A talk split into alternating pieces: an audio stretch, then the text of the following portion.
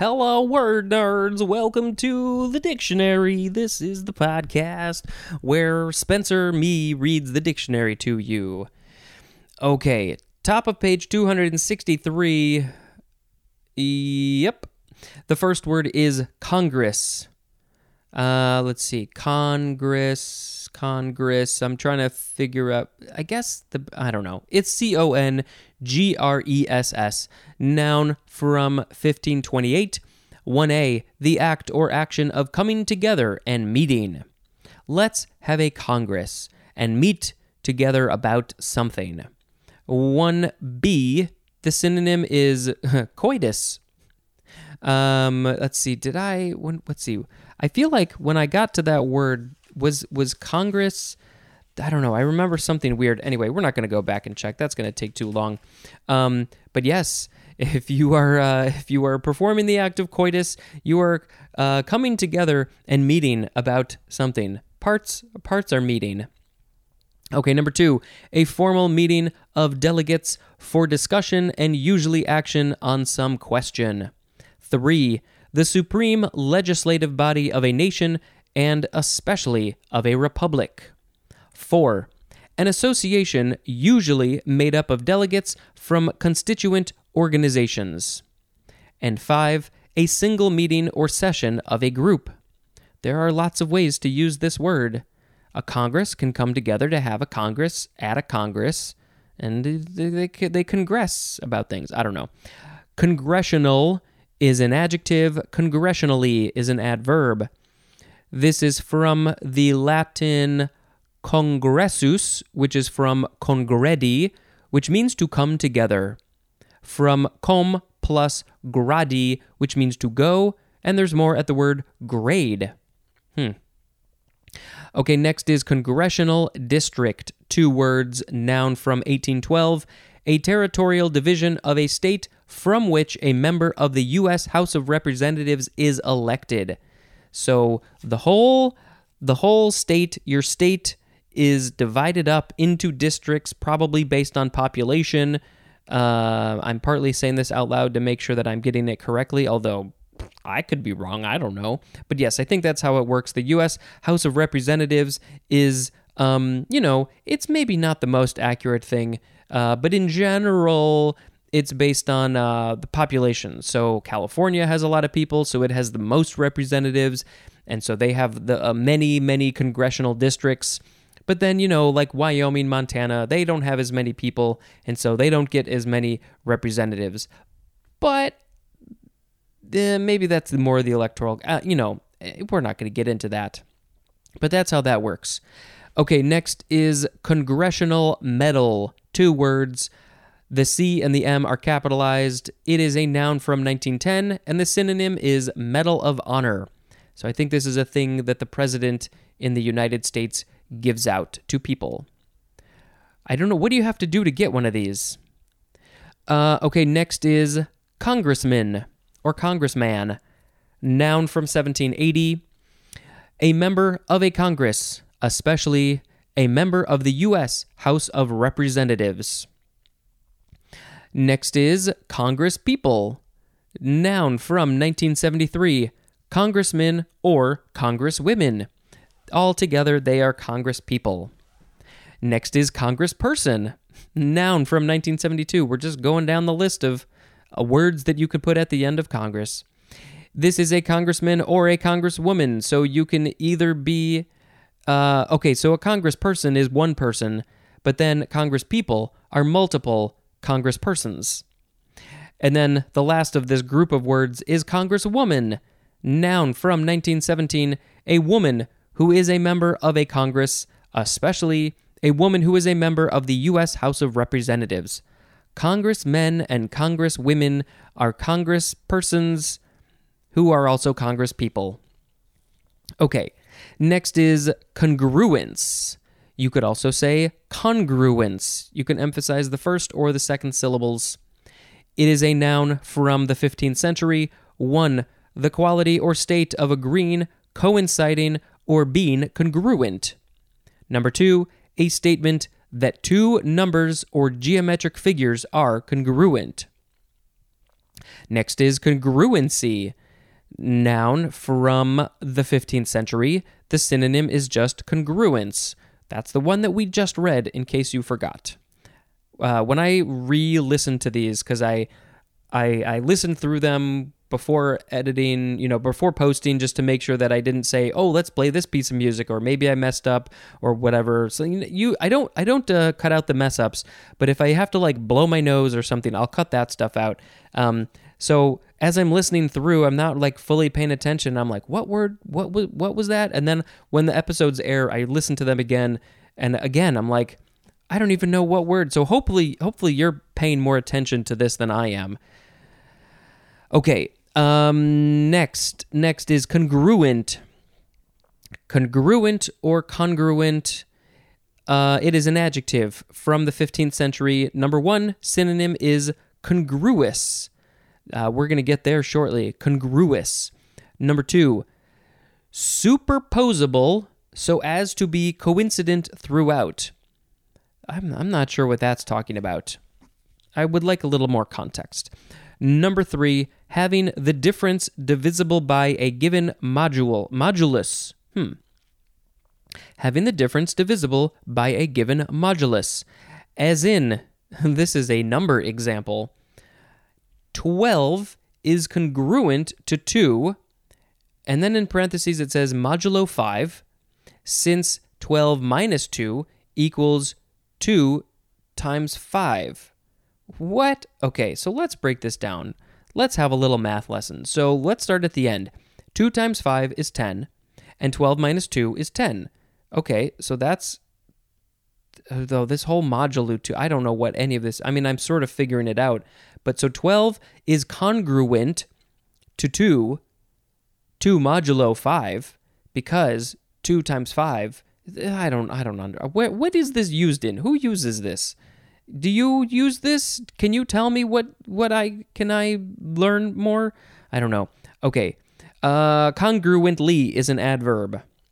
Um, skipping the etymology, moving on to congruity noun from the 14th century. 1. The quality or state of being congruent or congruous.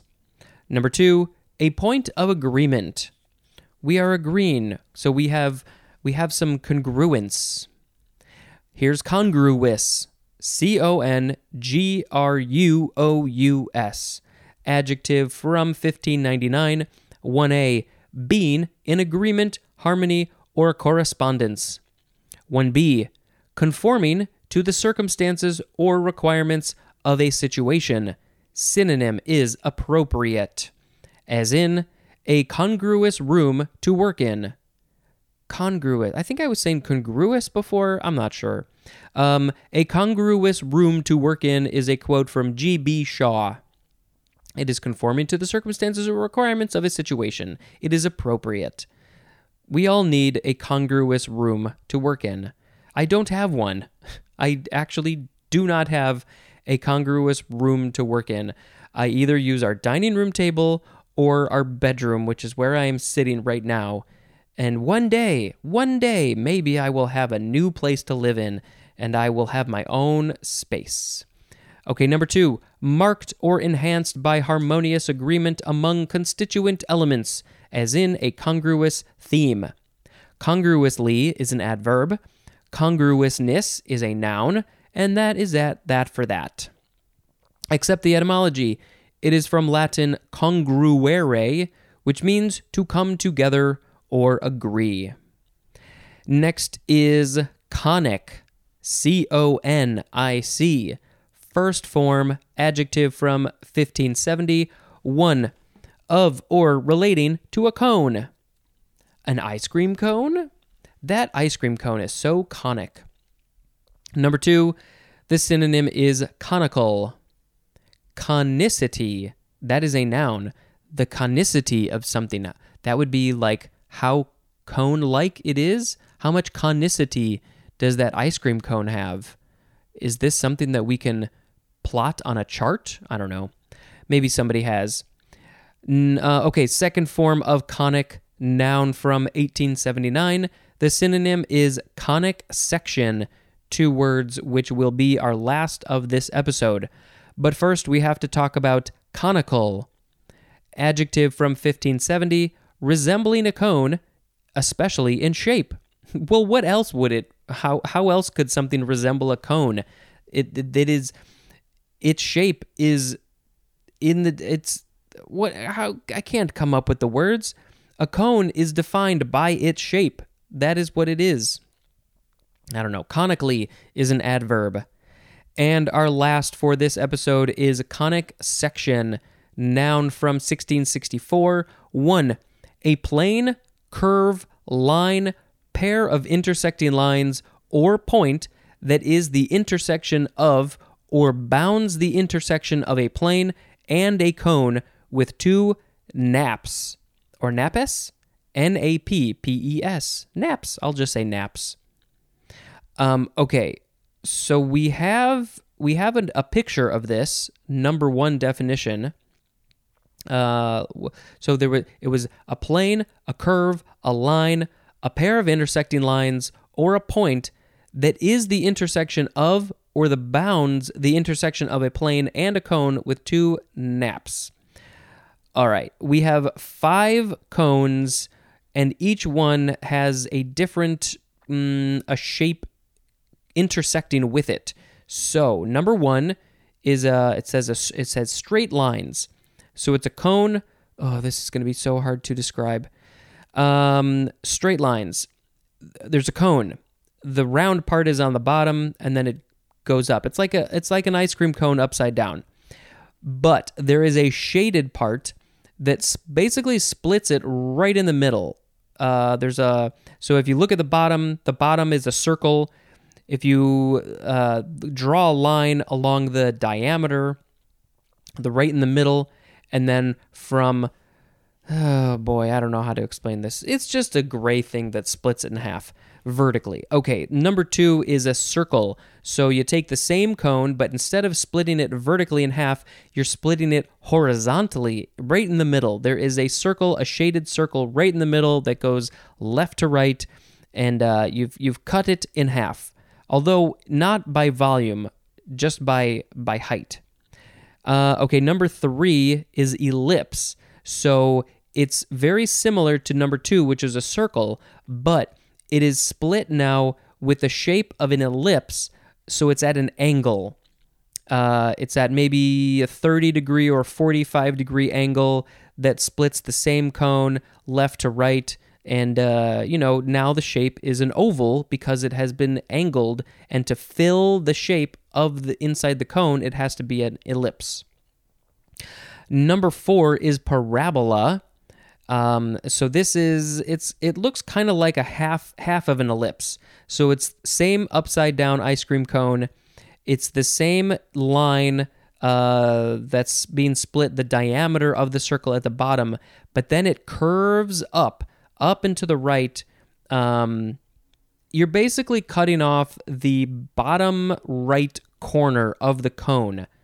You're leaving the middle bottom of the cone and the whole top and left part, you're just chopping off the bottom corner, and then the shape it leaves is an ellipse. Uh, no, a parabola. It's like half of an ellipse.